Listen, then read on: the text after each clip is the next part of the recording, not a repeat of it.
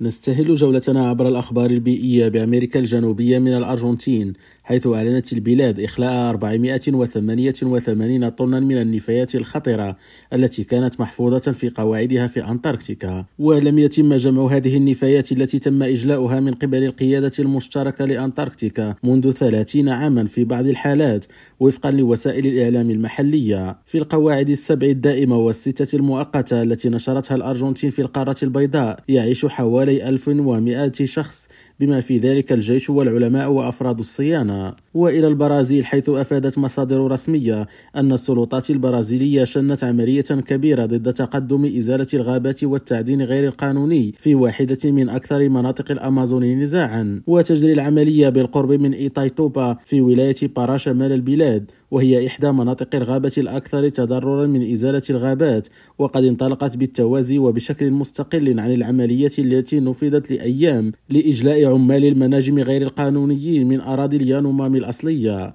ويتم تنفيذ العملية الجديدة من قبل ضباط إنفاذ القانون من معهد شيكو مينديز للحفاظ على التنوع البيولوجي وهو هيئة مرتبطة بالحكومة بدعم من القوة الوطنية وهي فيلق شرطة النخبة. خالد التوبة ريم راديو برازيليا.